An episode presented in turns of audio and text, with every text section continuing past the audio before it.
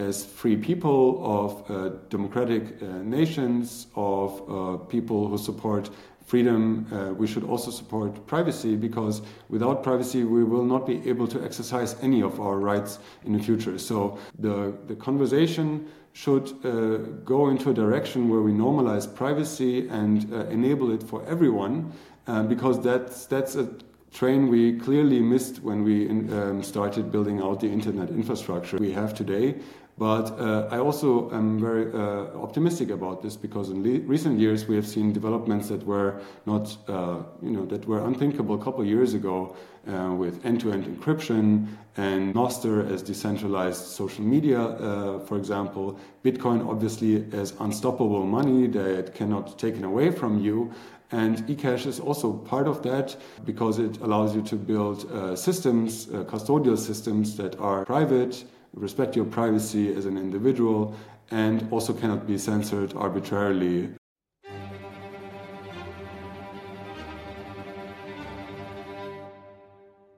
Greetings and salutations, my fellow plebs. My name is Walker, and this is the Bitcoin Podcast. The Bitcoin block height is 832156, and the value of one Bitcoin is still one Bitcoin.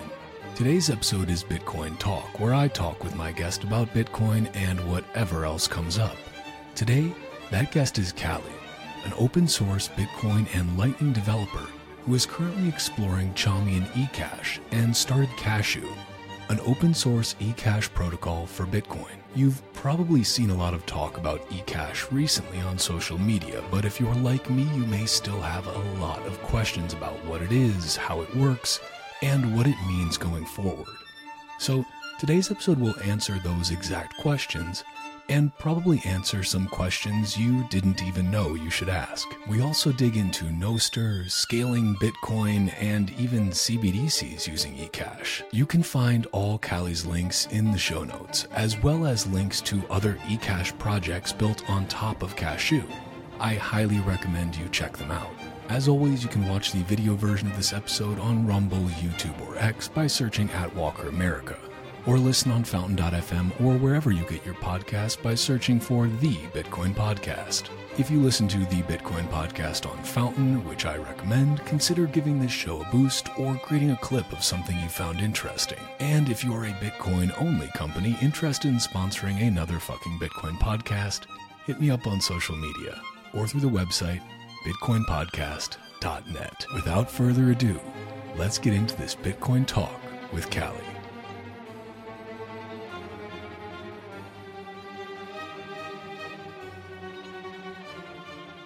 Now we are live. Well, again, hello and welcome to another fucking Bitcoin podcast. It's good to uh, good to see you.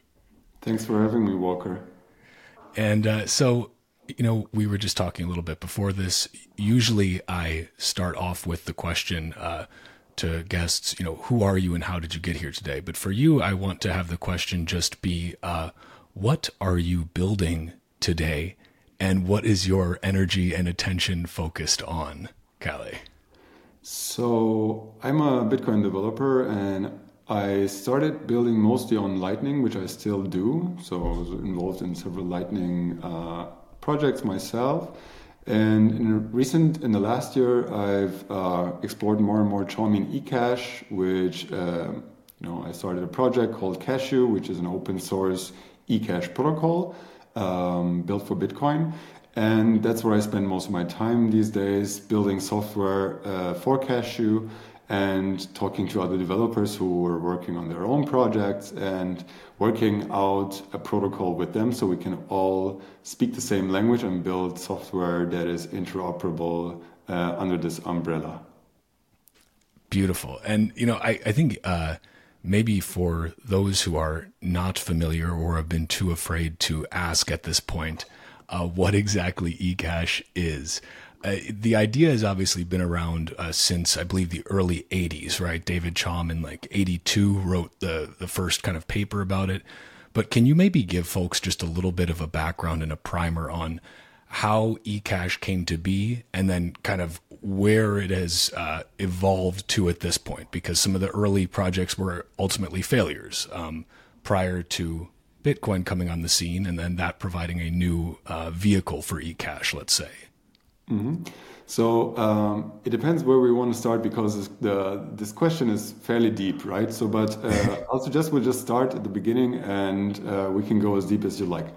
So, Chaumian eCash, as the name says, was invented by a genius cryptographer called David Chaum, and this was 1982. So this is a precursor to um, Bitcoin by a long stretch and any kind of payments on the internet and online payments. So uh, David Chaum came up with this uh, idea to build a anonymous payment system back in 82 that allows users who have a bank account, for example, to execute anonymous payments on that bank account because he foresaw already in 82 that uh, most of our lives will be online at some point and we will be leaving traces for everything that we do. And he anticipated that already in 82, which is amazing to think about because the internet was still very far away for consumers. And so in 82, he, came, he comes up with this idea called blind signatures and um, figures that you can actually make a payment protocol out of this idea. And so, for anyone who doesn't know what a blind sign- signature is, the typical example that folks like to give in order to imagine what it's about is a physical one with the carbon paper. And we'll do it here again. So, uh, imagine so the, the idea of blind signatures is that someone can give you a signature on a document that they haven't seen yet. But once you present them the document with the signature, they can verify the signature was indeed from them. So in, uh, in a physical uh, world, an example might be a contract that you write. For example, that contract may say, uh, this contract is worth one Bitcoin.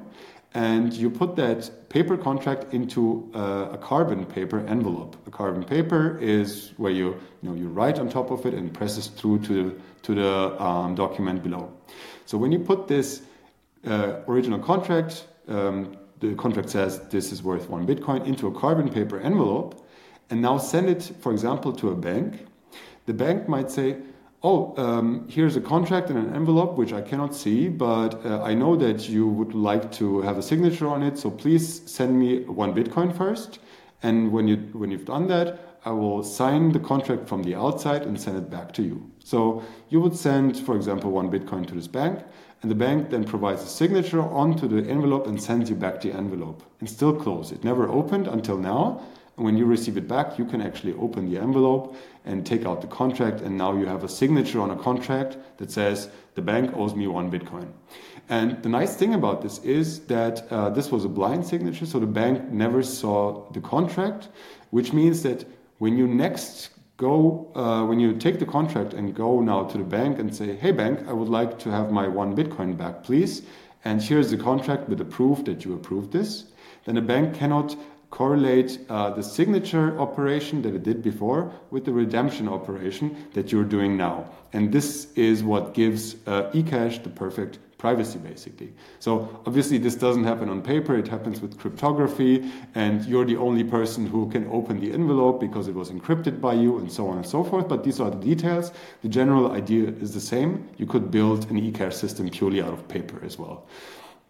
So that is the rough idea of how David Chaum envisioned eCash to work already in 82, but obviously not with Bitcoin because it wasn't around, but on the banking system. So replace everything that I said uh, with just dollars.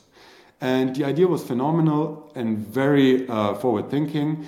And uh, it caused a lot of excitement already in the late 80s and the beginning of the 90s. And big banks uh, like Deutsche Bank and Credit Suisse and big players like MasterCard and Microsoft. And they were all very, very excited about this idea and wanted to build a future in which we can transact online with eCash, denominated in US dollars, to buy stuff online and so on and so forth. Uh, however, unfortunately, this um, beautiful future that we could have had uh, never came to, uh, uh to reality because of several operational problems that the company uh, that was building on this technology called DigiCash uh, made some mistakes here and there. Uh, you can research it yourself if you're interested why this business failed. But ultimately, um, there was a business failure of this grandiose idea. However, in hindsight, we can also see that uh, um, the idea depended on the cooperation with the financial system. So banks must have been on board in order to really build a system that makes sense, right? You need a bank to deposit the US dollars to and then get the e-cash and so on and so forth. So that is also a very big uh, friction point uh, in the development of the story. Well, um, then eCash basically died. So this went never, uh, nowhere except for some experiments that have been done and no significant or meaningful adoption of this technology. And then we waited altogether for around another 20 years and Bitcoin came about. So Bitcoin and Satoshi Nakamoto also um, directly references Chaumian eCash multiple times, and everyone was thinking about Chaumian eCash and how to improve that during those times, uh, especially the cypherpunks. Uh, Satoshi then found a way to build money that is electronic cash, not quite like eCash that uh, David Chaum envisioned, but it solved the problem of needing a centralized server in order to build a monetary system online. So, um, again, as a just note on that, as I explained before, you need the bank running a server for eCash to work. But with Bitcoin, we don't need anyone specifically to run a server for us. We, uh, the system is totally decentralized, and Bitcoin ultimately won. And now we have a, basically a um, base currency for the internet that everyone is free to use however they like. So um, that was in 2008 when Satoshi invented Bitcoin uh, which is around 20 years after eCash has died. So the history goes that we waited another 15 years or so uh, until Bitcoin matured and was here to stay and also established itself as the base monetary unit for the internet. And in recent years, we have seen uh, again uh, new interests um, pop up in Chaumian eCash, especially from the Bitcoin uh, from the Bitcoin ecosystem. So two projects in the Bitcoin ecosystem right now are Fedimint and Cashu, which are both Chaumian eCash implementations, which build on the same idea that I just described, but without the banks. So essentially, we're building custodial systems in a, in a sense um, that can issue eCash to their users. Uh, without any cooperation of any uh, bank or so, you can just build it by yourself and then offer it as free and open source software.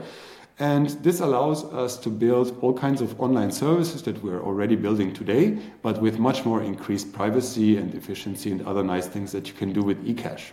So, um, to make it very short, eCash basically allows us today to build something like Wallet of Satoshi uh, but with almost perfect privacy so that wallet of satoshi doesn't know uh, that you are a user how much you have in your wallet and with whom you're transacting. I think these are the things that we will be talking about shortly.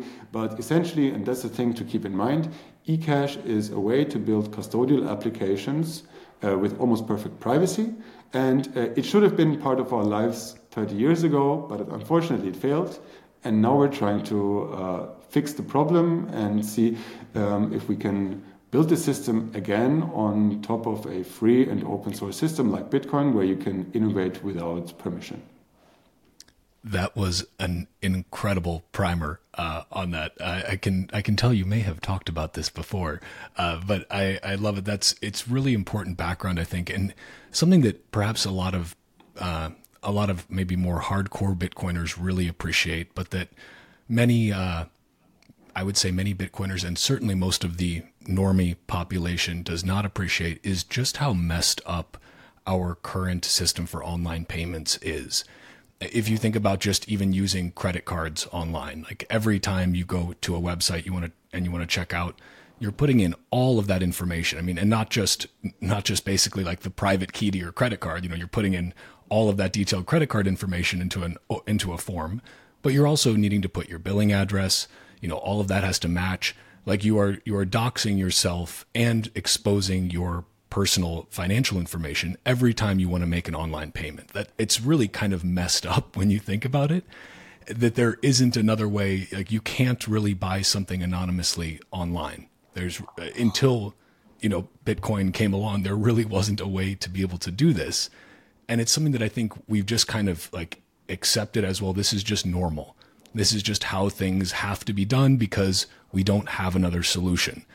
And that's what I think is so exciting about uh, all of the the eCash work that's coming out now, whether it be Fedi or you know Cashu, is that this is an opportunity to do things right, uh, to give people the choice, because that's what it all comes down to. If you want to put in your personal information, you don't care, fine, but you should have the choice, and I think that optionality is so important.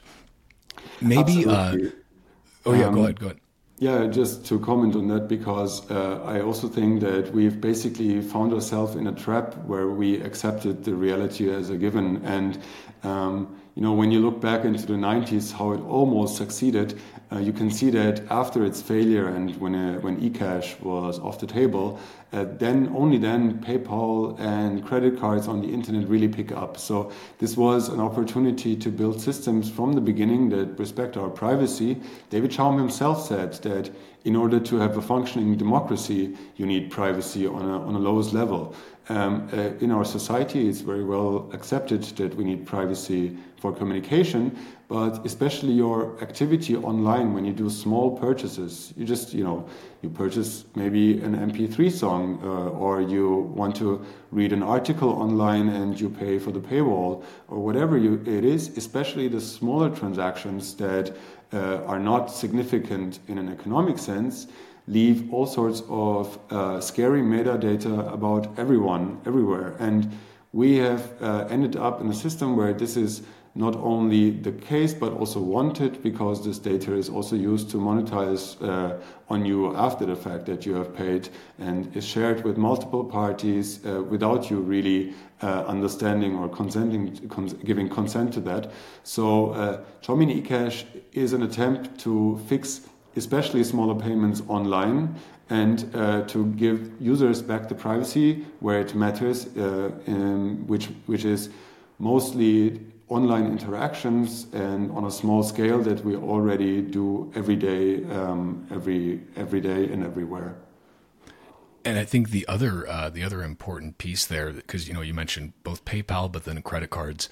The other very important piece is that both of those are closed systems that you can be cut off from at a moment's notice if you buy the wrong thing, if you say the wrong thing in a completely different uh, silo, and then PayPal decides, you know what, uh, sorry, this goes against our policies, and you're no longer able to use our service. Well, now.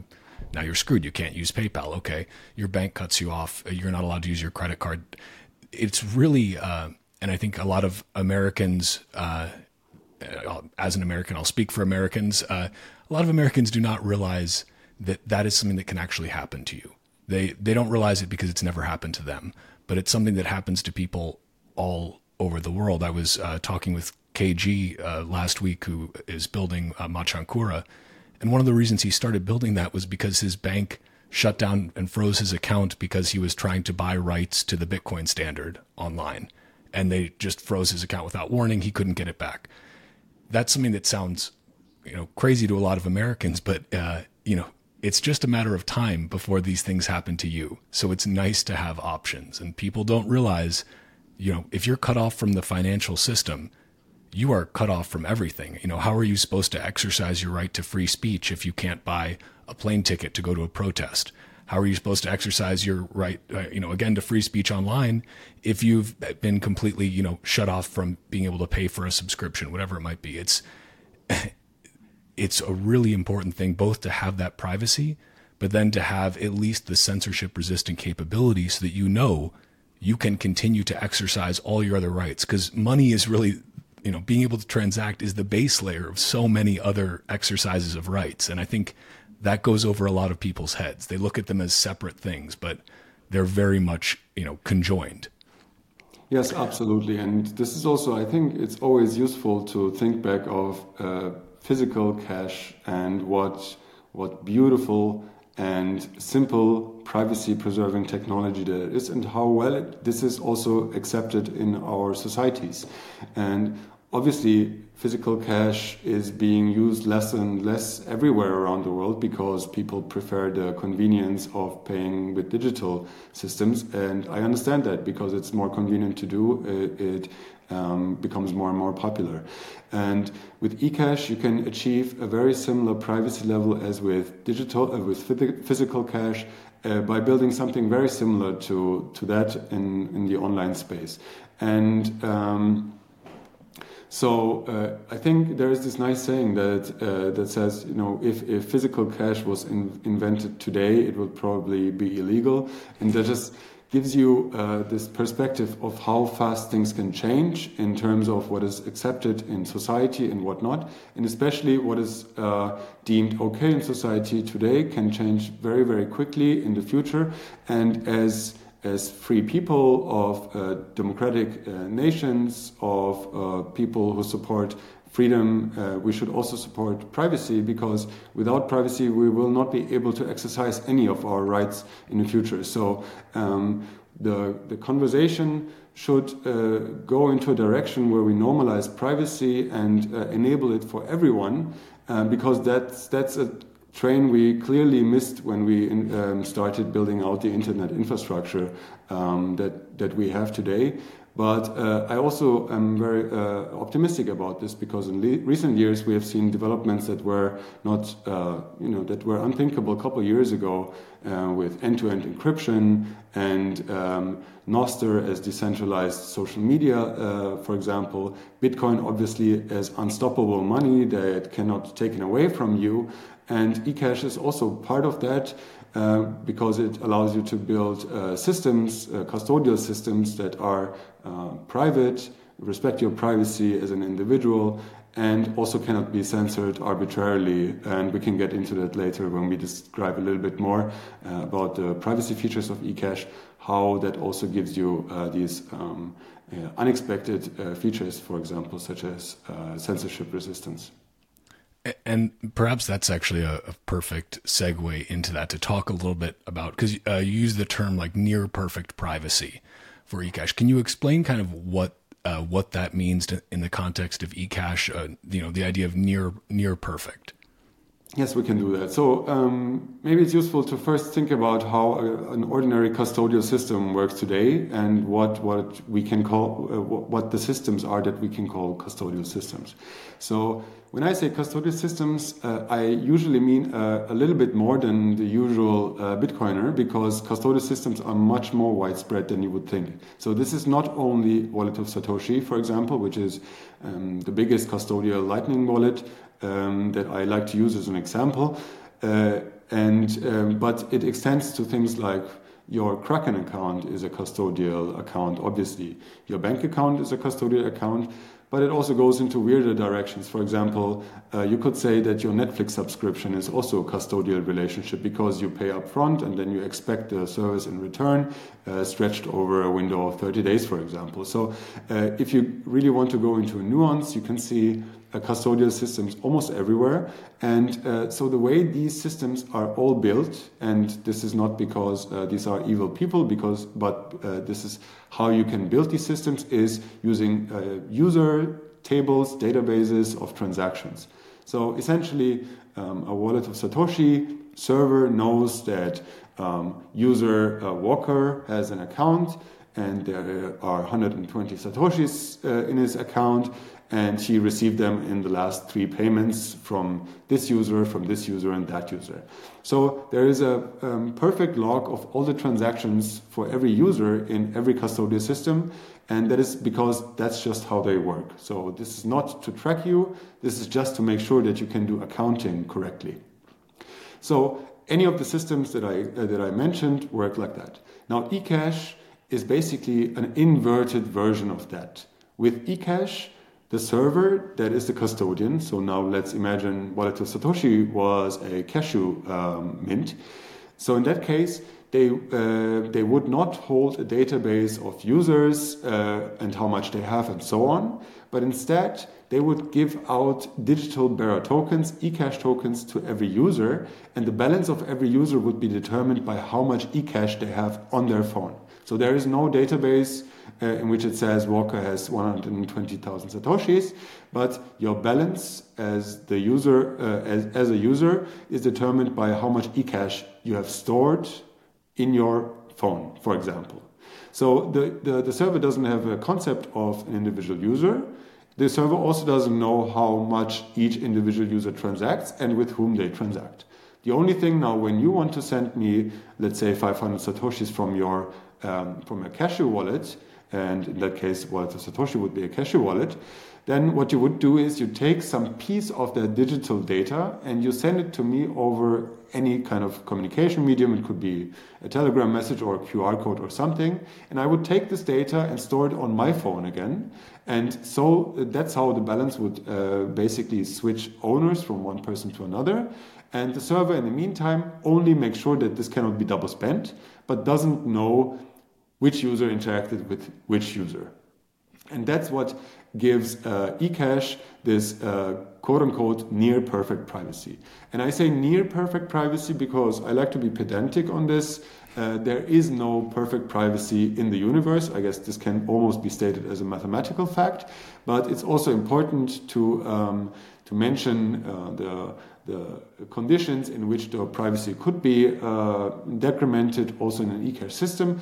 One thing to be uh, aware of is that every time you talk to a mint, there is an IP address, for example, associated with your request. So even if the mint doesn't know who, uh, which user which user you are, there is a chance for the mint to figure out which IP address does which uh, request with the server, and therefore they could deduce some kind of properties of your wallet with that. However, you can also fix that. You can use things like Tor. Um, there are also uh, methods to do the communication to the mint via a network like Nostr, where you don't see the IP addresses of the users. So there are ways to also uh, mitigate this risk a bit more, but it's uh, still something um, that is that uh, everyone should be um, should be cognizant about. I think that that's a, a um, a good way of explaining it because like you can almost think of privacy like sovereignty where uh, you know, there's no perfect sovereignty, right? And there's no truly perfect privacy. You're kind of uh, a curve asymptotically approaching that line. You can get closer and closer and closer to it, but you're never going to be, you know, totally at one. You're always going to be at, you know, 0.999, whatever, repeating. You can never quite get exactly there, but you can do a lot of things to get yourself as close to there as possible much like Bitcoin will never exactly hit 21 million, it'll hit like just below there, right? So it's it's about giving yourself the tools to be able to at least move along that curve to get a little bit closer uh, to get near perfect. But I think that that is an important. Uh, the the pedantic description is is is good there because it you know uh, we want to be honest about this. Like there are always going to be trade offs, right? If you're trying to increase your own personal sovereignty and value open source technology, then head to bitbox.swiss slash walker and use the promo code walker for 5% off the Bitcoin only Bitbox02 hardware wallet. It's easy as hell to use whether you're new to Bitcoin or a seasoned psychopath. It's Bitcoin only, and again, it's fully open source.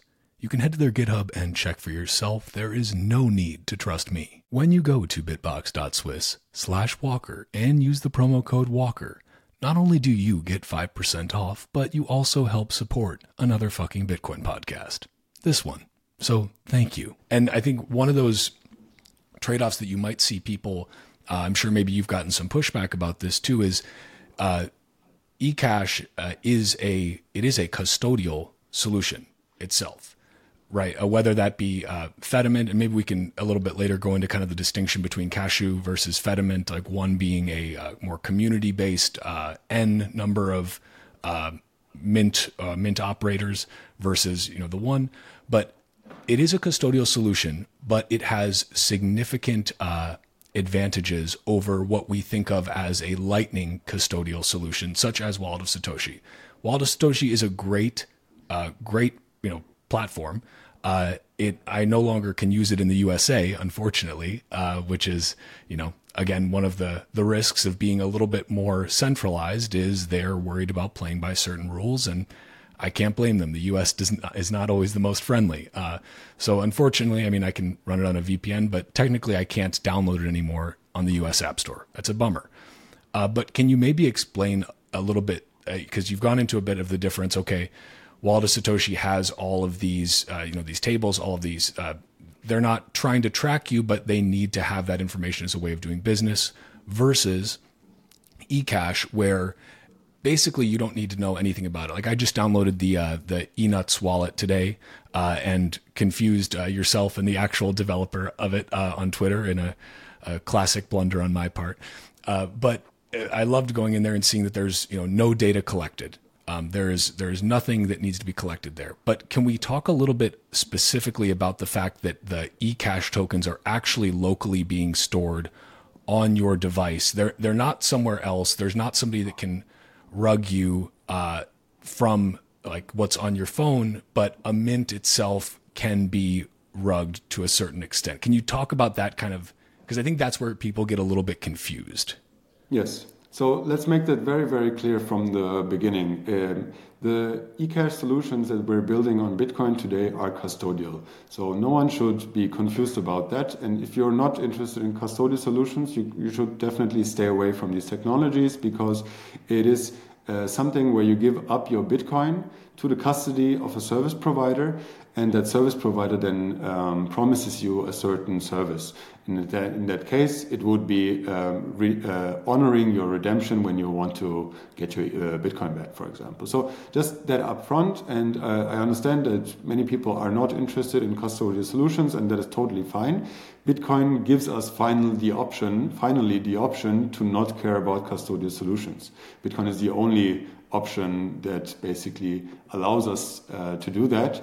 And um, when you think of the fiat system, however, there is essentially no other way to be non custodial than to have the cash under your mattress. There is no non custodial digital way to transact with fiat. Now, why am, why am I saying this? Is uh, I'm a, let's say, incremental improver. Uh, I think it is worth improving systems that we already use, even if they are not perfect. And you could also argue that Bitcoin itself is not perfect. For example, it doesn't scale to 8 billion people without any uh, significant changes that we would have to make. Um, and uh, also, custodial systems are uh, not perfect. Uh, indeed, they're pretty bad in terms of uh, your privacy. And also, they have the custodial risk that you can be rugged at any moment.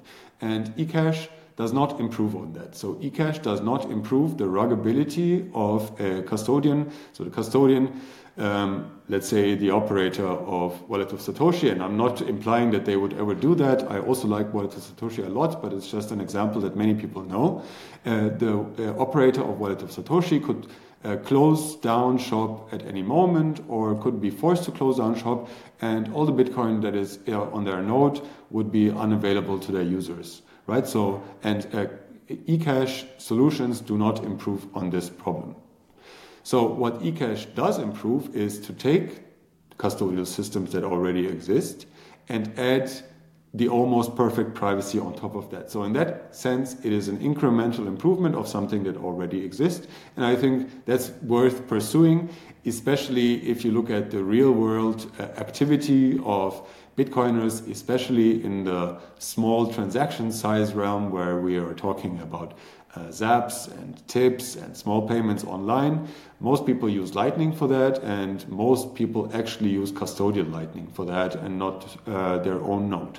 So, um, of course, we have to educate everyone to be uh, non custodial as much as they can, but uh, we won't reach any point in a reasonable uh, short future where we will be able to transact with 200 satoshis in a non-custodial way with Bitcoin. And it's it's not even truly the case with Lightning. Some uh, Lightning uh, uh pros out there will know that for a, a, transaction size below the dust limit, for example, not even a Lightning payment is uh, truly enforceable um, until it's until it's actually uh, finished. So uh, we, we have this problem, and this is a real, a real, real problem. Now, um, with eCash, as I said, you can uh, improve custodial systems, and um, maybe it would make sense to again go one step back and think like uh, talk about this distinction between custodial Bitcoin but non-custodial eCash and how that uh, comes together and um, um, the way that we it comes together in the way that we build these systems today.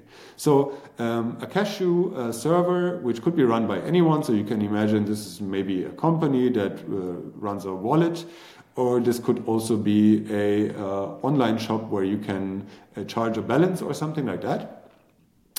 Um, that company or service provider uh, takes your uh, Bitcoin and gives you eCash in return. And as I said before, eCash is a bearer instrument token, so it is a token that the mint generates for you and that is worth, let's say, 200 satoshis. So you gave the mint 200 satoshis on the Lightning Network, and what you get back is a piece of digital data that is worth 200 satoshis. And that's a bearer token. And that is you know when you remember my very first example in this in this recording today i mentioned this contract that you blind blindside that the mint blind blindsides this contract is ecash. So in digital form this is a piece of ecash. Now it gives you back this ecash and then you store it on your device and then, and I mean that literally, it is stored on the drive of your device and has no trace on the server because the server doesn't actually know what it's looked like because it closed its eyes, did this blind signing that I explained before. So uh, you have eCash in your wallet and there's Bitcoin on the server's wallet. So the Bitcoin is custodial, but the eCash itself cannot be taken away from you because no one knows uh, has, has ever seen the eCash except you. And uh, that's the nice thing about uh, eCash in general, because now if the server would like to censor, for example, you, Walker, because you did so many bad jokes on Nostr and you should be punished for that, for example, then the server, in a classical sense, could say, I don't like Walker, I'm going to turn off his money, and your account would be frozen. But with eCash, you cannot do that because, first of all, the user, the, the server doesn't know about you. Uh, there is no account or anything. You just hold eCash, and the server cannot take away your eCash because it doesn't know what it looks like. It has never seen it before. It cannot even censor your eCash. So there's only one thing that the Mint operator can do: is either rug everyone, so take the Bitcoin and run, and then the server is uh, basically down and this is the same risk that, for example, I explained, like Wallet of Satoshi could close down and it's over. Uh, or no one, so or rug no one. There is no way to specifically censor one specific user that I don't like, and that's the beauty of eCash and something also I think is a bit unintuitive because as Bitcoiners we always know censorship resistance uh, and we equate it with uh, custody, basically, or having, uh, you know, being sovereign. And uh, that is very strongly coupled in the case of Bitcoin. But what eCash taught me is also in a non in a custodial system, uh, like with eCash, you can still be censorship resistant, and that's uh, maybe surprising for some because uh, usually you wouldn't expect that something where you have to trust the custodian um, is not able to censor any specific user, and that is the case with with eCash. I think that that's a really uh, you're right. It's a bit counterintuitive, but it's an important point. You know, yes, it's either it's either rug all or rug none.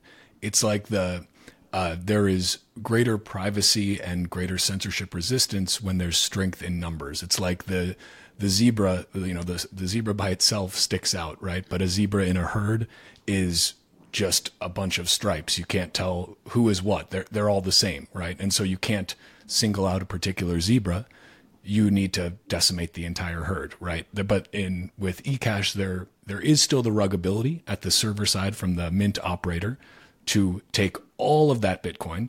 In which case, then that's not going to be a trusted mint operator anymore. Nobody's going to use if you know if you rug everybody, nobody's going to use anything you create in the future. Uh, and you can't just rug one person. You can't single out Walker for his his terrible jokes and say I'm get you know i'm taking just that guy's bitcoin. So i think that that's a really important distinction there and one that is easily lost because we tend to as you said we tend to think okay you're either uh, you know totally unruggable or you are ruggable. But in this case yeah you're ruggable but only if every other person is also rugged. So it doesn't remove that risk. It just removes your ability to be individually censored uh, because you are have that near perfect privacy and you can't be distinguished from that other herd of uh, of Bitcoin zapping zebras, um, which is kind of a nice nice visual that maybe I'll have to have AI generate. Um, uh, so actually, and and this is a um, a good segue into a question that uh, was posted on uh, on Nostr uh, that somebody wanted me to ask you: uh, Is eCash cryptographically veri- uh, verifiable in an offline state? So it's being, uh, you know, is the Like, can you verify? Yes, this is in fact a you know my eCash token. It it is here. It is uh, related to this mint, even if you are offline and don't have connection to the mint at that time. Okay, so we're starting to get into the interesting bits uh, of, of the crazy things that you can do with eCash because right now we've spent quite some time in explaining how the custodial risk uh, uh, situation is and the privacy, but eCash offers also uh, some cryptographic magic that you can use to build uh, really cool systems. So to answer the question, um, uh, eCash tokens themselves, they have a signature of the mint. So as I explained in the very beginning, there's a contract that you have written, the mint has never seen, and there's a signature of the mint on that contract. So anyone can verify that signature. That means that if I show you, uh, you're offline, and if I show you a uh, piece of eCash token, you can, because you have remembered the public key of the mint before, you can verify the signature and uh, say, yes, this was actually signed by the mint. Uh, however, so uh, we haven't we haven't uh, talked about this, but maybe it would make sense to do it right now. What an ordinary uh, eCash transaction usually looks like. So. Um, so imagine uh, I have some eCash in my wallet, it's stored in my wallet, and Walker, I want to send you 200 Satoshis. Now, um, as I explained before, maybe uh, the, the smart, attentive uh, listener already noticed that I was sending you a bearer token via QR code, for example. What, uh, what basically uh, hinders me from double spending the same token to another user? Let's say you want to sell me an apple. I give you the token, and um, while you're giving me the apple, I buy a banana with the same token and now I have a banana and an apple, but I, uh, I paid both of them with the same piece of money, and that would be obviously bad. So uh, for a normal eCash transaction to finish, we still have to make one more step, which is I take the token and I send it to you. And now, before you give me the apple, you take the token and you send it back to the mint and say to the mint, hey, mint, here's a 200 Satoshi token that you have never seen, but please give me another one in return and burn this one. So the mint basically, upon receiving, you will send it to the mint and receive a new token immediately. And with that, I'm not able to spend the same token that I gave you to another person. So that's how the mint makes sure that eCash cannot be double spent. So uh, that is cool. That is usually how every uh, normal eCash transaction would work. But now, what happens if you're offline? Let's say you now, as a receiver, uh, you're offline and you cannot talk to the mint immediately. So one thing that uh, I could do is I could give you eCash with a signature and um, send it to you. And while you're offline, you you're able to verify the signature of the mint and at least know that this is a valid token. It was validly signed by the mint, so uh, this token was created at some point. However, the transaction is still not complete because uh, you don't know whether I've spent this token, even though you verified the signature, uh, whether I spent this token to anyone else. And so, how could you fix that? And uh, to uh, enable truly offline payments where the receiver can remain fully offline, but the payment cannot be double spent, you have to uh, do some a, a, few tricks before. And uh, the trick we use here is called pay to pubkey. And pay to pubkey is a transaction type that we also know from Bitcoin. And essentially, what pay to pubkey means is that you, as a receiver, now uh, you would give me your public key, and it, it's usually in Bitcoin, it's in form of a, a, Bitcoin address. A Bitcoin address is a public key, uh, so to speak, in, a, in the most basic case. And now, uh, what I can do is I can spend Bitcoin to a public key and that means in the, in the uh, blockchain, there will be an entry that says from Calle to Walker's public key, send 200 Satoshis.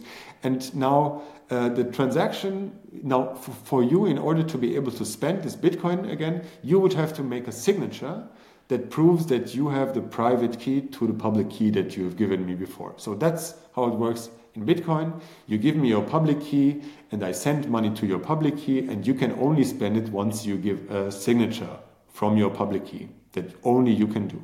That's how we secure most normal Bitcoin transactions.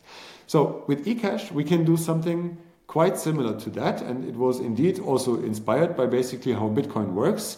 And what we do essentially is the same uh, uh situation as before. You're offline and I am online and I want to pay you. Uh, let's say you have a little small uh, like farmer store shop and uh, you want to sell apples, but your internet connection is bad. You can still receive eCash that cannot be double spent by giving me your public key in form of a QR code, for example. And what I can do now with the eCash on my phone, for example, I can send it once to the mint and redeem it for new eCash, but this new eCash is a little bit more special. This new eCash that I redeem for my own eCash is now locked to a public key, similar like a Bitcoin transaction is locked to a public key. So I just communicate with the mint once and uh, redeem, like send the mint 200 satoshis from my uh, phone, and I, rede- I, I receive 200 satoshis again from the mint. But this time I cannot spend these 200 satoshis anymore. Only you can spend these 200 satoshis because it's locked to your public key. And that means now, while you can be offline, I can send you this eCash token, and you can just look at it.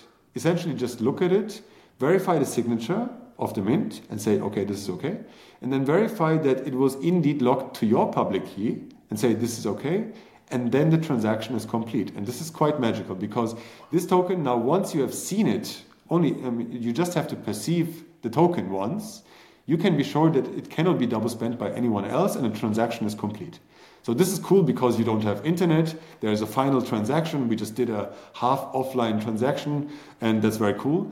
But uh, this idea, you can just go crazy with this idea, and this is what we're doing, obviously.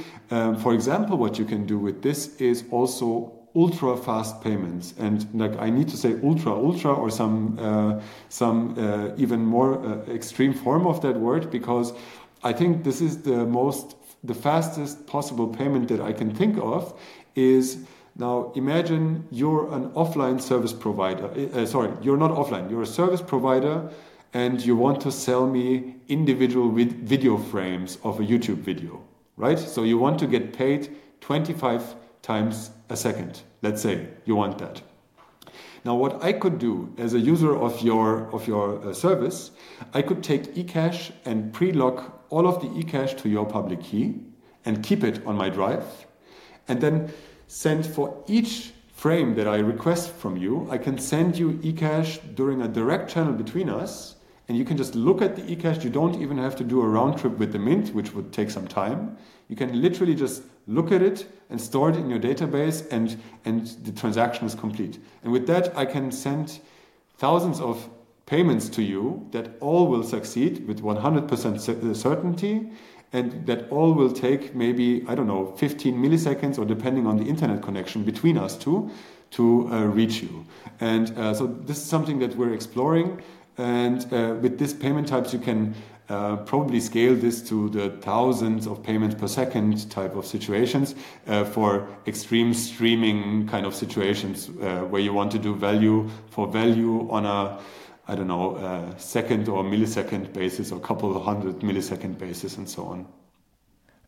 That is a pretty wild uh, concept to think about, and and the your explanation of the kind of offline veri- uh, verifiability makes a lot more sense to me now because that's something I was kind of wondering about as well. I was glad to see this question get asked. It means I'm I'm not alone in my curiosity there.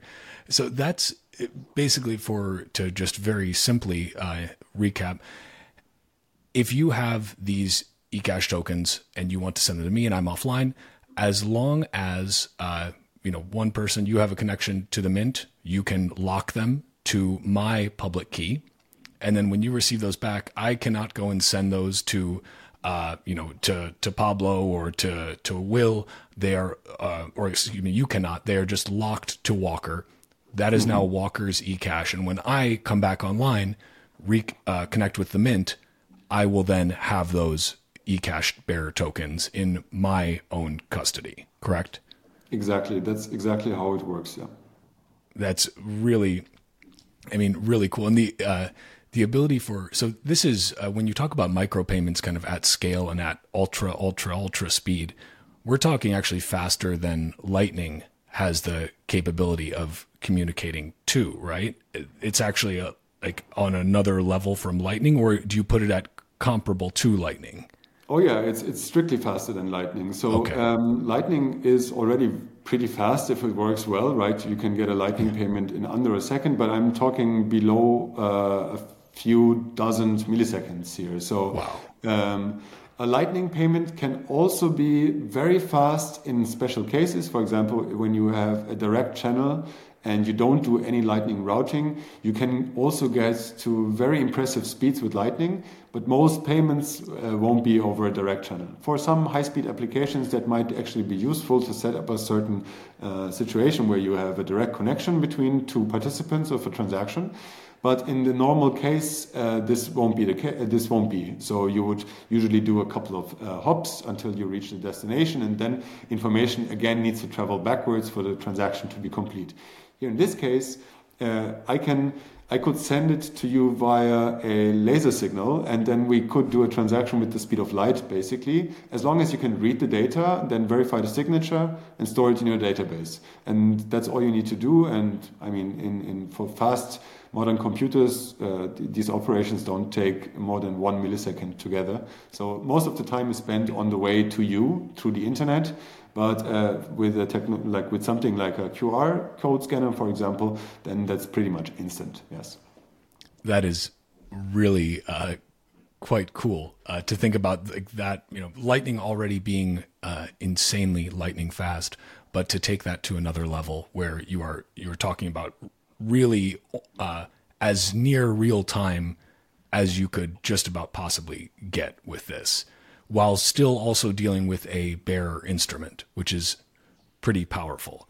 And I think that that's maybe one thing, uh, at least for me, and I, I, think for some others probably, when first hearing about eCash is something that maybe trips people up a little bit because they hear about uh, eCash and these eCash tokens. And perhaps it's because of all of the uh, crypto world jargon that's thrown around uh, about tokens and everything else. People get a little bit confused and think, well, hold on, am I not dealing with Bitcoin here? And I think what you, have kind of explained in these uh, couple of these previous notes that you've made is that the the Bitcoin these are represent or these are uh, bearer assets that allow you to redeem Bitcoin from the server. The server, the mint operator, mint issuer has the Bitcoin. These are bearer tokens in your custody that allow you, give you the claim basically to say, I want this Bitcoin uh, right now. I want the you know 69 420 satoshis, however many it is, but I have the digital bearer instrument that allows me to do that. And uh, something you touched on earlier is something I've actually been been thinking about a lot recently, which is in the fiat world, the only way to custody to actually have self custody of your of your fiat tokens, your dollars in my case, is to have them in cash you know, literally physical cash. That is the only way. There is no way to have custody, actual self custody of digital fiat instruments. It's it's impossible. It's always. I mean, even if uh, I mean, in the case of a CBDC, you would still. You certainly don't have custody then. If it's on your your Fed Federal Reserve wallet, they can rug individual users with startling precision and accuracy. It is you know, and if you're using a bank we all know the money in your bank is not really yours. They're they're holding a uh, an IOU for you, but that can also be taken from you. You know, uh, so I think that that's a really important thing that is often lost. Yeah, cash is cash is wonderful. I found myself starting to use physical cash more the deeper I started going down the Bitcoin rabbit hole because I was like, well, man, uh, you know, cash is actually pretty wonderful. I can just hand this to somebody and it's theirs, and nobody else needs to be watching this transaction. That's a beautiful thing eCash is now giving you the ability to have that digital cash like bearer transaction with the same amount of privacy. Um, you know, because cash, okay, you and I give each other a, a you know, I give you a $10 bill. Somebody could still be watching and sees that I handed you a $10 bill. Sure, it's not perfect privacy there either, but it's near perfect, especially compared to uh, using a debit card, using a credit card, using whatever else. So that's a pretty, uh, pretty incredible thing, I think. Um, maybe I'd like to talk a little bit about the uh, overlap between eCash and Nostr and how you've uh, now it was you that created uh, npub.cash, right? Uh, no, that is. It was from... also not you. Uh, man, I am. I just assume anything to do with with nuts and uh, is is just related to you. So this is again No, I, I, I need, I need to make some apologies. I, work a lot on Cashu, and I started it, and uh, but um, most of the work that people see today, especially the visual stuff in apps and all the beautiful things that people have been building, is from the community. So there are um, many different developers who are building on their own project on the Cashu protocol, and um, I can recommend, for example, the enuts uh, uh, enuts.cash wallet or for Android users, also the minibits.cash wallet. These are two very excellent uh, phone wallets that you can try today to play around with Chaumian eCash and Cashu. And npub.cash uh, was made by another hacker, not me, and that is uh, a website that allows you to receive eCash tokens using a Nostr public key. Um, should we talk about what we do on Nostr with eCash? I would love to, yeah, and and I'd like to apologize also to the uh, to the developers out there. I'll make sure to get the uh, I'll link all of this in the show notes so I can give proper attribution. But for anyone listening, I apologize. no worries. I'm, I'm I'm pretty sure they will forgive you. So. Um, uh, Nostr, yeah. So uh, as as I said before, for eCash to be transmitted from one person to a person, you need some sort of a communication channel, and um, the easiest way of doing it today and you know remember an ecash token is a bare instrument and what it actually looks like for a user is it looks like a random piece of string. It's a piece of data like a scrambled random piece of string that always starts with cashu. And you can copy this piece of string and you can put it into an email and send it to your grandma, for example. And your grandma will see this piece of uh, data in the email and then just take it and put it in her eCash wallet. So that's how the transaction could work. Um, you can also do it with uh, QR codes or whatever you want, basically to send around data between phone and phone and user and user and so on. So now, obviously, uh, as Bitcoiners, we're uh, very focused on on Nostr as a, a social network that uh, that an unruggable social network that cannot be turned off. And so on Nostr, uh, and it turned out pretty quickly when we started working on Cashu, which was coincidentally very close to uh, when Nostr got uh, was picking up um, we noticed very early that Nostr is an ideal place to send around eCash uh, from and to users um, because it has several very nice uh, features that we can make use of in Cashu.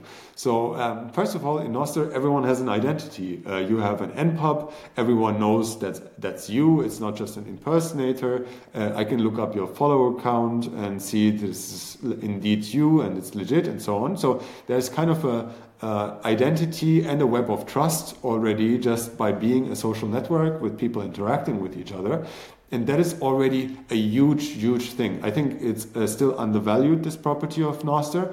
And uh, I have to remind like the, the last successful attempt at doing something like that was PGP. And it's very, very old. Like you would have key servers and people would have to attest that they know you and so on. Like it was very, uh, very chaotic and not really useful at least from from point of view of today. And with Nostr, you just get that for free by just following someone, shitposting with them, interacting, and then you get some credibility that this is indeed the person. And so we have that. And at the same time, we also have a network to send around uh, nodes and other things transmitted over relays, right? So. Um, while most users know Nostr from uh, this its social media application side, uh, many app developers also really love Nostr because they can use these identities uh, on a network that also provides the rails to send the data to these identities. And in the case for a Cashu, uh, what we do is essentially, um, I think all Cashu wallets today have some sort of Nostr capability. And what you can do in them is you just uh, when you have your uh, wallet open, which says a thousand satoshis in your balance, for example, you can click on a, on a contacts tab, and then you will see all your friends that you follow on Nostr. And with a click of a button, you can just send money to them, even if they don't have a Cashu wallet. Uh, you can just take a piece of eCash from your wallet and send it over an encrypted direct message to them. So what they will see, if they don't have a Cashu wallet, they will just see a random string appear. And if they have a Nostr client that shows them the eCash in a nicely visual rendered form, like in Amethyst and in uh, Snort, and I, th- I believe it's coming to uh, Primal and it's already also in uh, Nostrudel, I think. So then it will show up as a nicely rendered eCash token uh, payment made to you. So you will see that Calle just sent you a DM, and in that DM there was some money for you. And if you have a if you have a Cashu wallet that supports receiving on Nostr, it might even see that automatically, and immediately you will see it in your uh, wallet balance just go up. So I can pay you directly using a Nostr relay between us, basically, and only you can read uh, the message because it's a direct message that is encrypted. So uh, this is what we have been uh, focusing on so far, and this is what the apps have built. And now, in the last couple of days, we have uh, you know uh, more uh, fascinating and interesting stuff coming up. So one thing that you mentioned already is npub.cash, and this is a, a this is a service that uh, basically gives every Nostr user a Lightning address, whether they know it or not. So with npub.cash you can basically, it generates an infinite amount of the different uh, Lightning addresses. So you can think uh, your npub, so it might be this scrambled number, your npub at npub.cash is a Lightning address that works. And if anyone sends Bitcoin to that Lightning address, uh, it, the, the Lightning payment to that address will be converted into eCash nuts and they will be stored or waiting for you to pick up on Nostr, but they will be stored until you come back online. And then you can go to npub.cash, log in with your uh, Nostr uh, signing extension. So there are no user signups or accounts or any shenanigans like that. Uh, you just sign up with your signing extension, and then you see the eCash waiting there for you that was generated while you were offline. With a click of a button, you can either pay directly to your Lightning wallet or you can redeem the eCash directly on a, on a different um, wallet. So um, this is one project I'm uh, very excited about because we're building it uh, in a general way so that it can be used also by other Cashu wallets as a backend for Lightning addresses. So instead of every Cashu wallet having to implement some way to do Lightning addresses for them, um, we imagine that npub.cash uh, will will have a nice API that can be used by anyone, also be run by anyone themselves. So it doesn't have to be uh, on on that domain, and you can get Lightning address support for every eCash wallet, basically that way.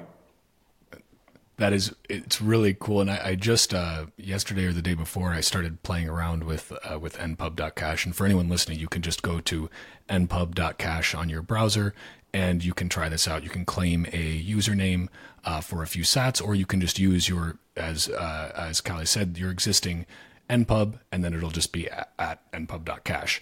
It's really easy to use, um, and I just you know signed in. Uh, I was using Alby, uh, so just you know used that browser extension to securely uh, sign, and then I'm good to go. It was super easy. Um, I'm curious because there's a little bit of a difference between that and eNuts. Now, eNuts, when I was uh, setting that up, uh, which is now live on the uh, on the App Store, I think the Play Store too. I'm not sure, but I know the App Store for sure because uh, I just downloaded it today. You can search eNuts. Uh, on there, I uh, did not have to do any sort of did not have to sign it with my private key. I just had to put in my public key, and then it said that it was deriving a special private key uh, for me based on that public key. So there was no uh, no need to do any sort of secure sign in there. No data collected, of course. Can you explain the difference there? So that's not. Uh, th- is that basically specific to the eNuts wallet? Then on my device, it's deriving a new private key for me based on my public key because I populated my whole address book. I sent I sent 69 uh, Sats to you in the form of uh, some some eCash because uh, it was super easy. I just searched for Calle, boom, all my Nostr contacts are imported. I sent it, done. But can you explain the difference there between uh, kind of npub.cash versus enuts and maybe if there's uh, you mentioned opening up an API for npub.cash. That obviously gives a lot more interoperability uh, benefits. But are there some other benefits to the uh, deriving a new private key from the public key like enuts does? Uh, so this is something that uh, the developers of both enuts and minibits are currently exploring is what are the UX implications for both of these methods? Because um, so Um, it would be best if the developers themselves would comment on this, but uh, from what I have uh, witnessed there, there was in the beginning uh, also a concern about privacy and data safety to ask users to enter their uh, NSEC, so their Nostr private keys, into yet another application. Um, that means that if you don't want to do that, that means that the app that you're using cannot read your direct messages. So what I just explained with someone sending you uh, eCash to your uh, Nostr account, uh, the wallet wouldn't be able to see that.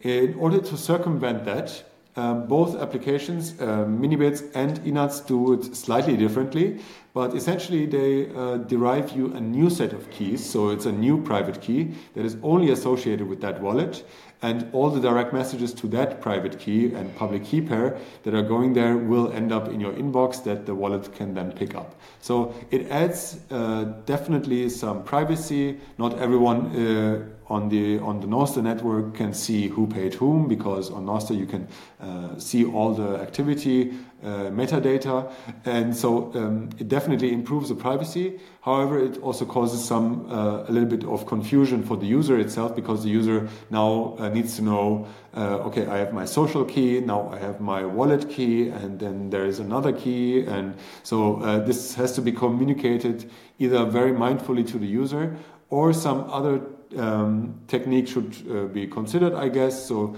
um, they might want to consider also entering your NSEC uh, at eventually, I don't know, or using something like an nsecBunker, what Pablo is working on. So have a remote signing uh, software running somewhere else that can sign uh, without you having to enter your your uh, um, uh, private keys into the wallet itself. Uh, but uh, at the end of the day, both uh, work with Nostr identities, so um, as well as uh, npub.cash or enuts and bit, uh, minibits. And the idea is uh, mostly the same.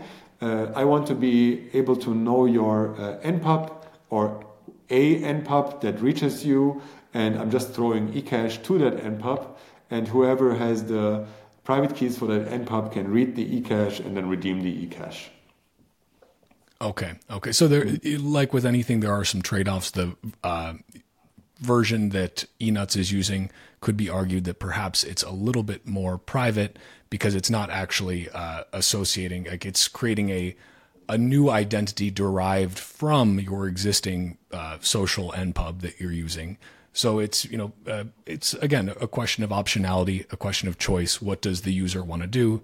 Uh, if they want to use you know npub.cash great. That'll be signed with their uh, private key via a signing extension. If they want to use eNuts, they just need the public key, and you'll get a new private key derived from that, and some some trade offs to both. But okay, I, I appreciate that clarification because I was kind of uh, wondering a little bit about that there. Um, I'm curious. Can you talk a little bit about just uh, where you know what are what else are you excited about in terms of building on Nostr or the implementations that may be possible that are that are now made possible on Nostr because of eCash. Uh, do you think this is you know you mentioned that a lot of these Nostr clients are implementing uh, implementing Cashu already, so that they'll be able to have that back in back end and interface with all of these other services that are being built around eCash. But uh, you know what else as you look toward the future? Uh, what are you kind of excited about there that you see? Wow, this is something be- with these two things together, Nostr and and eCash we can now do things that we could have only, you know, uh, hoped for at an earlier stage? Um, so I think what what uh, comes to my mind here uh, is especially um, improving Zaps on Nostr. Right now we have uh, everyone knows Zaps and loves Zaps, and it's also one of the reasons that Nostr is so uh, extremely fun to use. Is that you can get Lightning Zaps, uh, a Lightning tip small, very small lightning payment to a post that you make. And if it's a good post, then you get even more. And that, that really drives the social uh, layer of Nostr. And um, that is great, I think. But one of the um, one of the downsides of this is, first of all, uh, obviously, it drives people to use custodial systems. Um, we have seen from statistics that mm, I think around 90% of all the Lightning addresses on Nostr are uh, custodial. And I would argue uh, using a Chaumian eCash custodian would be strictly better for your privacy there. So there is definitely something that we can improve in what we do today, just by using, for example, more using Cashu wallets and building Cashu wallets. Um, but another thing that I think we will be able to do very soon, this is something that we're working on kind of right now, is to also do zaps that are not Lightning, but zaps that are eCash. So uh, we want to be able to uh, tip a post or a person very similarly uh, in the UX like it is right now, but the payment will not be a Lightning payment, but it will be an eCash payment. And that eCash token, and it's perfect again for Nostr because the token, the, the, data itself is the payment. So you don't have to query a Lightning server, and then the Lightning server has to respond back to the Nostr network and give some sort of a certificate. And this is how Zaps work today. It's kind of a complicated thing, but it it must be it must be done like that um, because uh, the Nostr network itself doesn't have any way to verify that the payment was made actually. So the the Lightning service provider that receives this zap actually gives back a receipt uh, for everyone to, to see and then render that you know 200 satoshis was, was tipped to this post. So uh, we want to improve that with eCash, namely by uh, combining all of the things that we have already talked about today. So uh, um, it will be possible to, you know, you will write a post on Nostr, and if I like this post in my Nostr client, I'll just press a Zap button, and instead of doing a Lightning payment, it will take some eCash from my balance and just uh, and lock it to your public, to your npub. So we can lock the eCash to your npub. Very this, the same thing as I explained before with pay to public key. And we can also give this proof of the signature so that I can post this this eCash token, just check that it's a valid signature from the mint, and they can just look at the eCash and see that the signature is indeed valid. And they can also check that this eCash token was locked to the intended recipient. So, for example, I'm zapping you. Everyone can check this is actually your NPUB.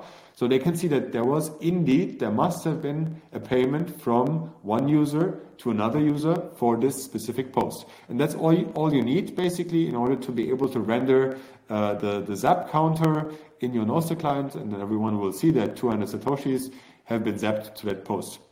And this is really cool because it opens up uh, many new possibilities of things that you can do. For example, uh, the clients themselves could, first of all, uh, the Nostr clients themselves could, first of all, just decide that they will only render zaps from uh, eCash mints that they know that they are legit. So it's not, they could decide that only a set of mints will be rendered, and the other ones are just uh, random mints that they don't like or don't know or don't trust, so uh, they wouldn't render them. That's possible.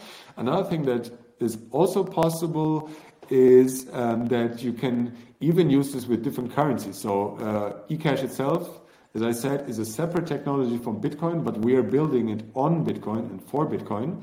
But uh, so I know that fiatjaf would like to uh, separate Nostr more from Bitcoin uh, because um, there's this, this need for more users from a diverse uh, group, more diverse group than just Bitcoiners. I mean, you could argue about that whether it's a good idea or not. But if you would want to do that, you could even do I don't know, fiat zaps, if you like, or some other currency, or just do zaps maybe that are not backed by anything. It's just a play money, a zap money that was issued by the Nostr relay or something like that. So it gives you more uh, flexibility for the payment, actual payment uh, currency that you want to support.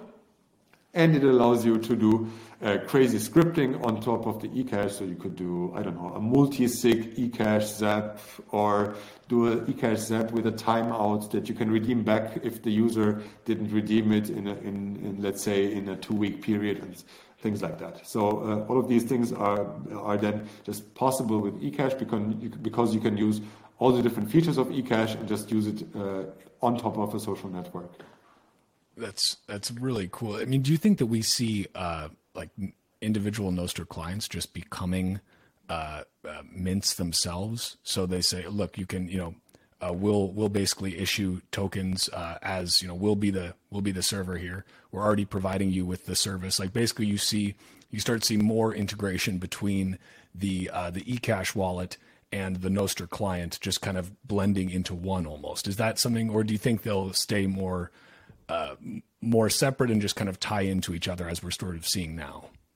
I think for now uh, it will probably stay more separate because um, the, these are two very different uh, um, obligations or responsibilities running a mint and running uh, or running a Nostr relay or uh, writing a client for Nostr. Um, however, I can see uh, how these things merge in the future because eCash allows you to also monetize all sorts of things on your own, like digital monetization of your content or service on the internet. So I myself, I imagine eCash mints to not only be run for custody, for, for Bitcoin wallets, the way that we're using them today, but they can also be run uh, in the backend of a digital service provider. So I mentioned already the video streaming service, for example, that might want to run Mint just for the video streaming service. So uh, now we're not talking about an interoperable money like Satoshis, but we're talking about uh, uh, access right to a service that is paid by Satoshi. So you can do these closed systems of eCash uh, where you just uh, want to provide your users perfect privacy and enjoy all the other cool things that you can do with eCash.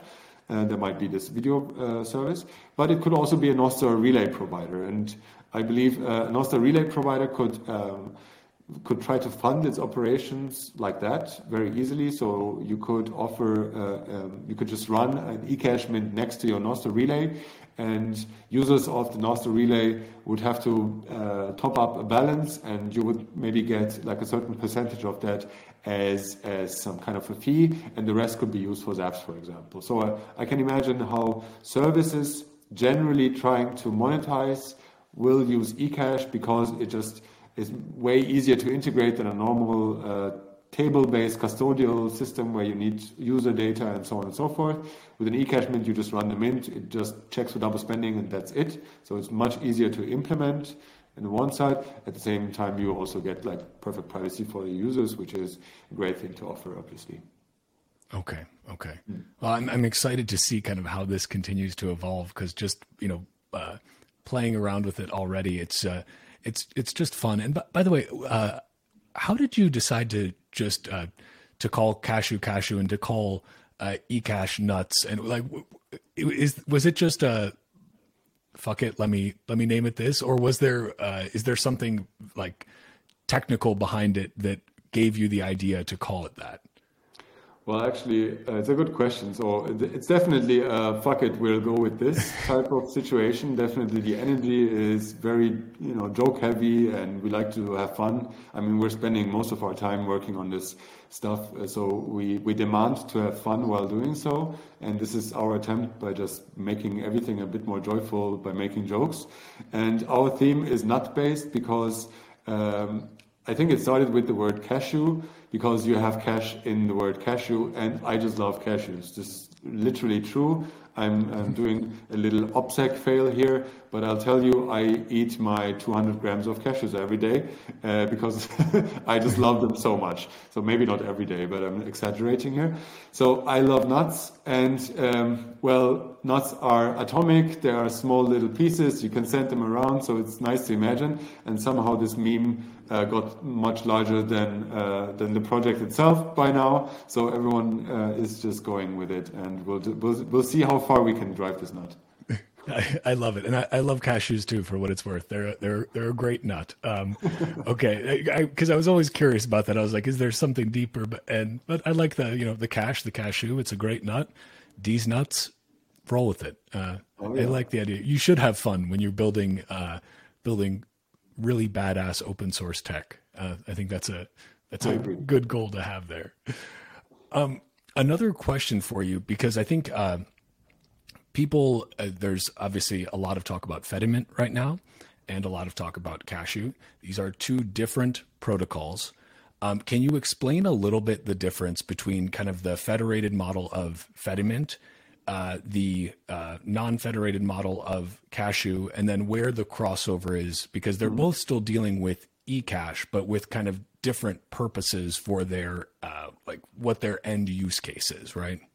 Yes, exactly. So um, Fedimint is an amazing piece of uh, engineering. So it's a federated eCash system, which means that now, uh, almost everything that I said applies uh, to, to Fedimint as well. So it's an eCash system. Chaumian eCash system works very much the same with a bit of different cryptography. So it's not interoperable with, with Cashu in the sense that you cannot take a Cashu token and pay it in a Fedimint federation or vice versa. But uh, the underlying principles are very much the same. So you pay your Bitcoin to a service. The service gives you some eCash and then you transact with the eCash inside the system until uh, you want to make a Bitcoin payment again.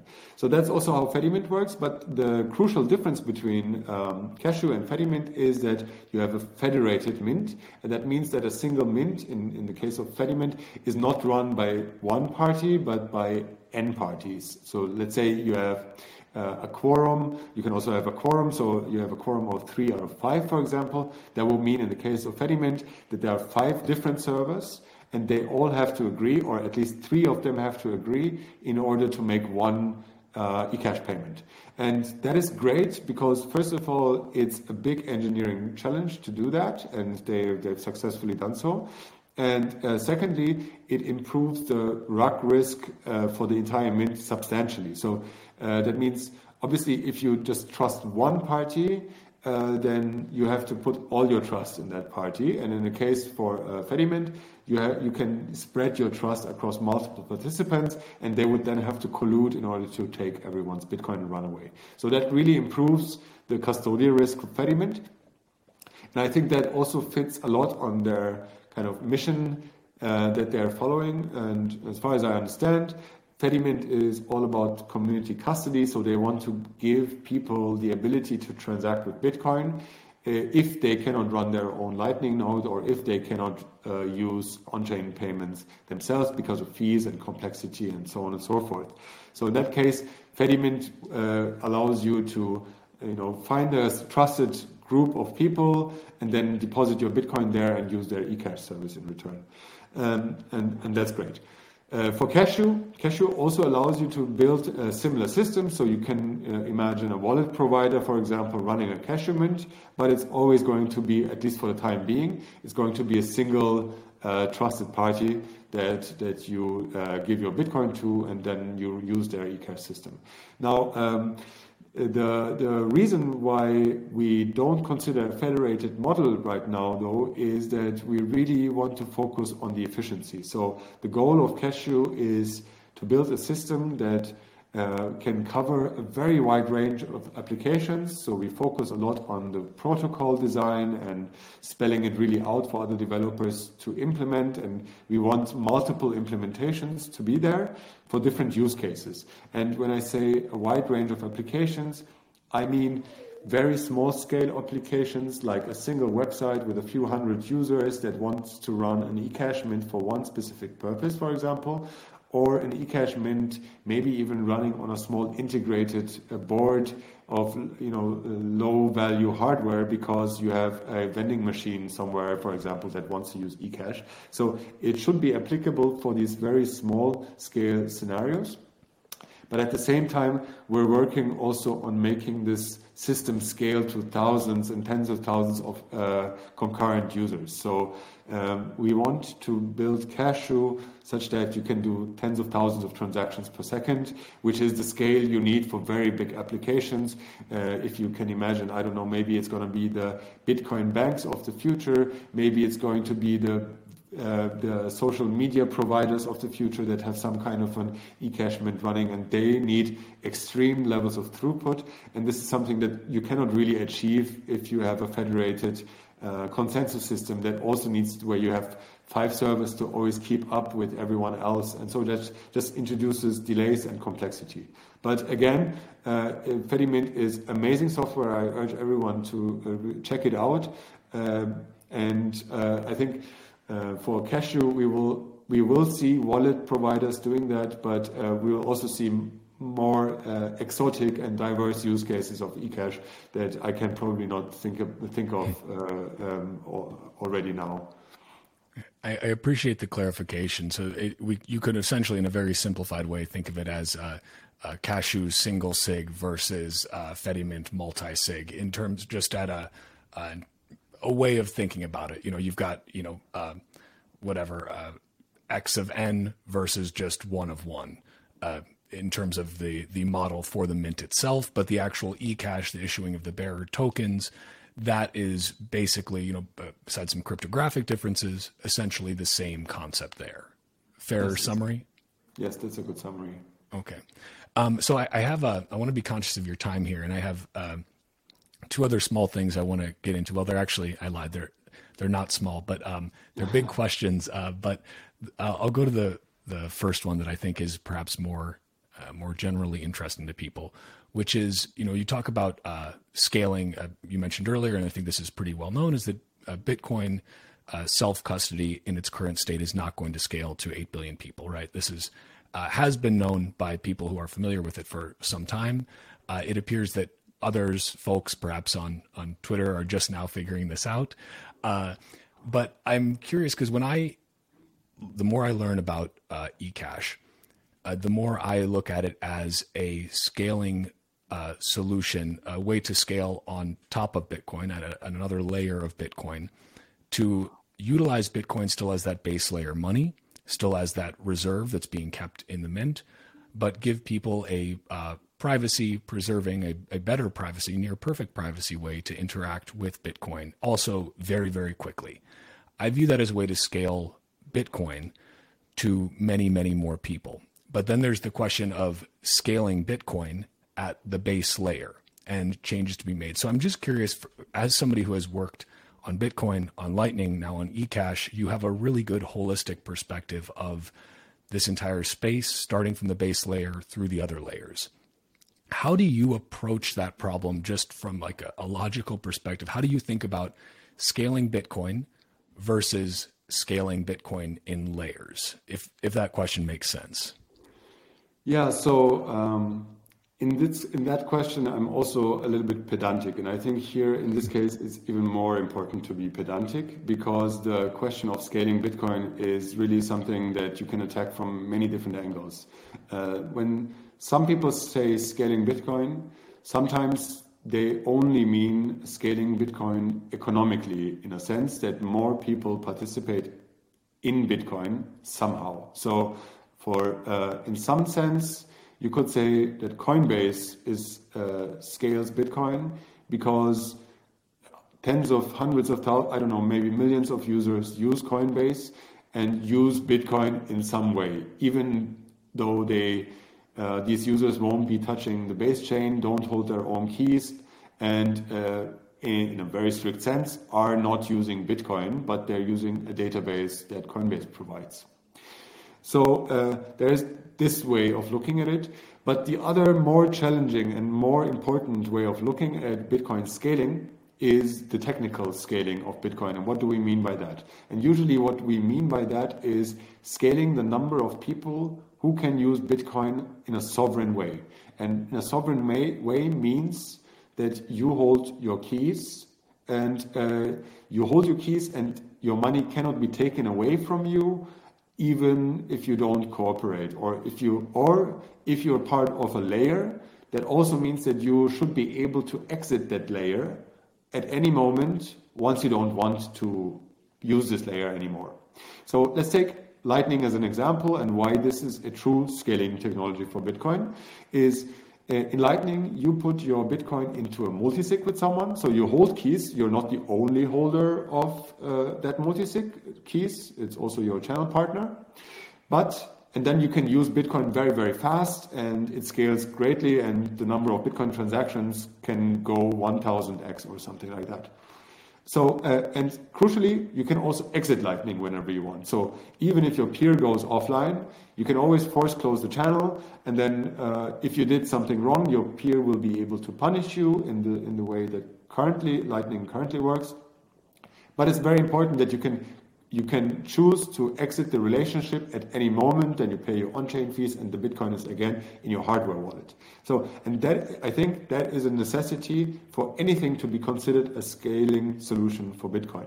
And i say this you know from a people tell me that uh, tell me that ecash scales bitcoin or cashu scales bitcoin and i tell them no it does not. So as bitcoiners we cannot and i see this over and over in, in, in, discussions, and I just want to be very frank and direct upfront with it.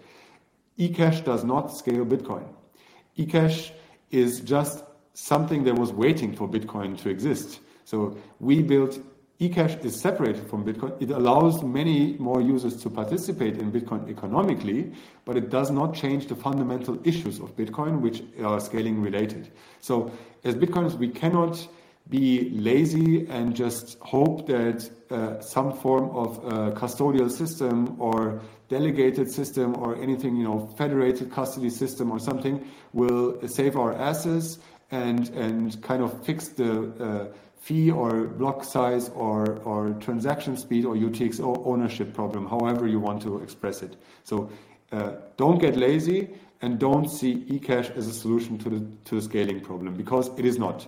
And um, so, uh, so that rant aside, I think there are still ways that we can scale Bitcoin, and this goes into the direction of uh, covenants, for example, is a topic that is being discussed very, uh, very actively uh, now, and uh, it allows uh, solutions, true scaling solutions, like the Lightning Network also offers in a, in a sense, that uh, now we're thinking about a lot about UTXO co-ownership. So instead of just being able to hold your own UTXOs, maybe one UTXO could be owned by multiple people and they could be in a kind of an arrangement together where still everyone who wants to exit that arrangement can do so at their own will. So these are there are still these, these conditions for a true scaling solution where you are sovereign and you hold keys and you can exit when you whenever you want.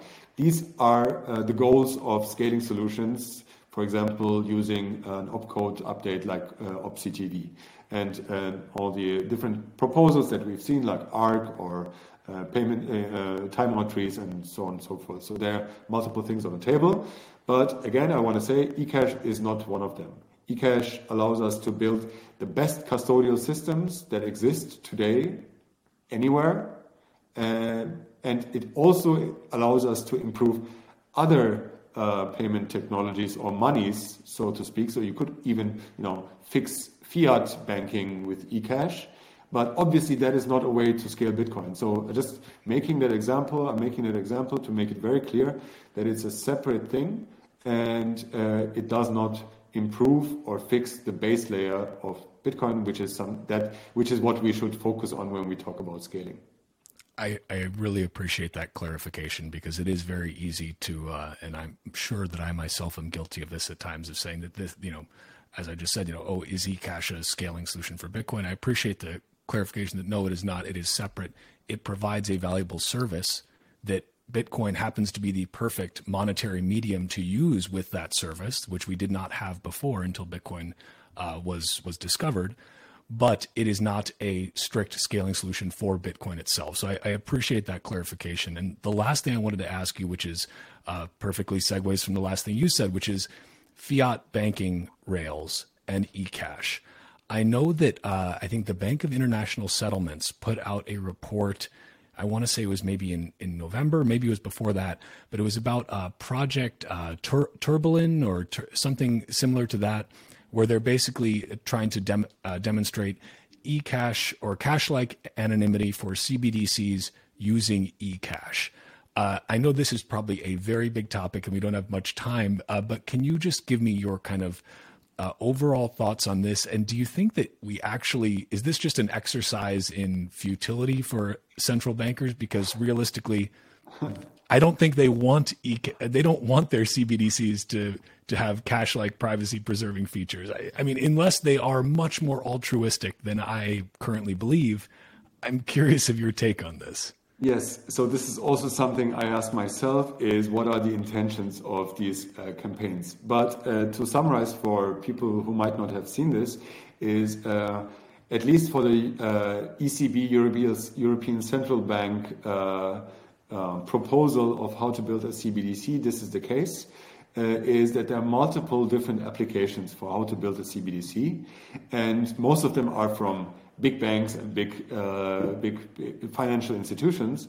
But one of those proposals is a system called GNU mm, and this is another significant eCash project out there. And I would say uh, with Fedimint Cashu and GNU are probably the three uh, most well-known eCash projects. And GNU is an eCash project built for fiat. and it, it has its own problems. It's not ideal, and um, I'm not the biggest fan of it. Although uh, I mean, because of some of the of its properties, but um, anyway, it is still, and this is something you know, this is a strong statement. But among privacy-aware people, it is generally accepted that a CBDC built on eCash would be the best CBDC that we can currently think of. And this, this sounds like kind of an oxymoron, but you have to integrate this into your brain. Something that can be bad can also be better than something even worse. And uh, so this is this is how I see GNU Taler and also the project that you've mentioned from the Bank of International Settlement. I think it is based on GNU Taler. I'm not quite sure, but I think it goes into the same direction. Now, the question is, why are they doing this? Why don't they just do a full-on PayPal uh, account-based CBDC and the server at the central bank? And trust me, you will get it. So this, uh, you, we will have the full controllable, uh, transparent CBDC that can be completely controlled. But I think there is um, at least uh, in, in the case of the ECB, some uh, you know significant public pressure of the public, uh, of stakeholders, of privacy advocates, of politicians in the EU itself. Uh, to push for privacy preserving alternatives because even in our bitcoin solo uh, in our bitcoin uh, bubble we sometimes think that the entire world is against us and they don't value the things that we value. And that's not really the case. So if you look into the activity going on around the CBDC, there are also many critical people about CBDCs who are not Bitcoiners. Obviously, Bitcoiners know most about CBDCs probably from any of these groups because uh, we are challenging this paradigm directly but uh, also in the realm of the more established people who comment on this in this in this uh, banking world, there's also voices that say we need some level of privacy, and uh, this is not. You know, you won't get privacy for everything that you do. I don't believe in that at all. But you might get privacy for smaller amount transactions. This is something that you know you can find also quotes by central bankers who uh, hypothesize with the idea of maybe allowing a small balance of 300 euros or something that you can use privately. They don't say explicitly which technology would qualify for that, but for me, it's pretty obvious and clear that they are considering, or the only solution that really would make sense is an e-cash solution for those cases. So I would not be completely surprised if we get a full on totalitarian CBDC plus an eCash solution on, on the side of that, and the eCash solution somehow allows us uh, or the users of, of that CBDC uh, to do private transactions on a small scale, and that is already better than nothing. But uh, I'm pretty sure that you won't get privacy in general for CBDCs because that's not the point.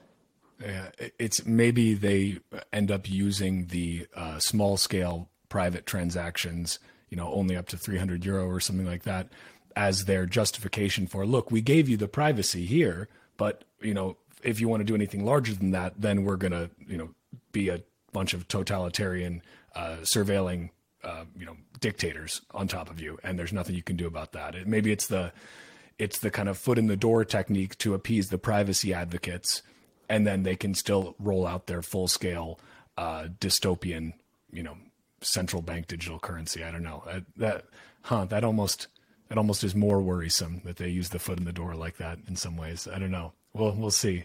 That could uh, be. It's a, that's I think a general question that is hard to answer. I have problem answering it myself. Is you know whether providing half privacy solutions is better than providing no privacy solutions at all.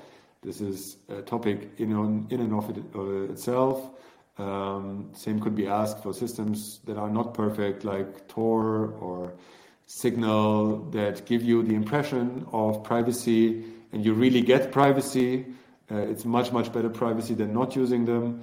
But are you, uh, are you safe if you're targeted as an individual? That's another question. So uh, uh I, I, cannot answer that question uh, perfectly, but uh, it feels to me that everything that improves privacy, even incrementally, is something that we should pursue.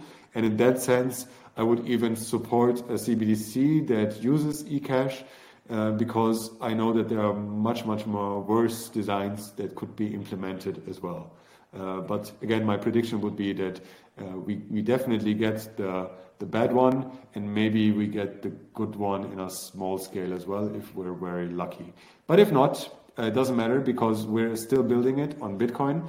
And uh, for to build it on Bitcoin, you don't need the permission of these people, and uh, we'll just have to uh, fix it, fix it ourselves. And I, I, believe we have the better coders, we have the better hackers, we have the better theoreticians, and we also have the better money. So I'm not worried too much about the future. Amen to that. That's a, a perfect note to end on. Um, I first of all really appreciate you sharing your scarce time because Bitcoin is scarce like your time, but Bitcoin podcasts are abundant. So thank you very much for coming on this one. Thank you for answering my questions. I think this is going to be really useful for a lot of people. I'll include uh, your your uh, Nostr and uh, Twitter links and whatnot. But in terms of uh, you know different eCash projects, uh, npub.cash, uh, eNuts, uh, Cashu, is it cashu.me to get to the, the wallet? or cashu.space. Cashu.space uh, to find the project's main website, and you find also the documentation space there for developers. Um, if if uh, you'll allow me, I'll do a special shout out uh, to developers listening to this. We're in dire need. We're an unfunded, open, free, and open source project. Uh, we live off uh, contributors like you, and if you're looking for uh, any Bitcoin project and you know you want to get your hands dirty and finally uh, work on something in this space, uh, feel free and be invited warmly to join us in our mission at cashu.space. You'll find information. You can just reach me uh, using any any channel that uh, that uh, you like, and I'll hold your hand and show you the ecosystem and show. where you can help because we definitely need help. So if you're hearing this, please consider it. All right, a, a great message to end on. Uh, well, thank you so much for your time. I really, again, appreciate it, and this was fascinating. Uh, I'll just ask you to stay for a moment after I cut the recording, uh, just to let it upload fully. Thank you again, Calle. This was fantastic. I learned a lot, and uh, I could probably ask you questions for a few more hours, but we'll have to save that for next time. So thank you so much. Thanks for having me, Walker. I appreciate it. Thanks.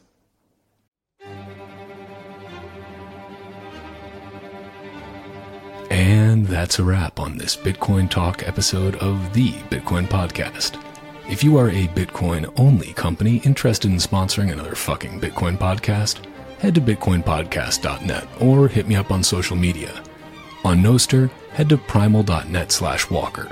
And on Twitter, search for at Walker America or at Titcoin Podcast.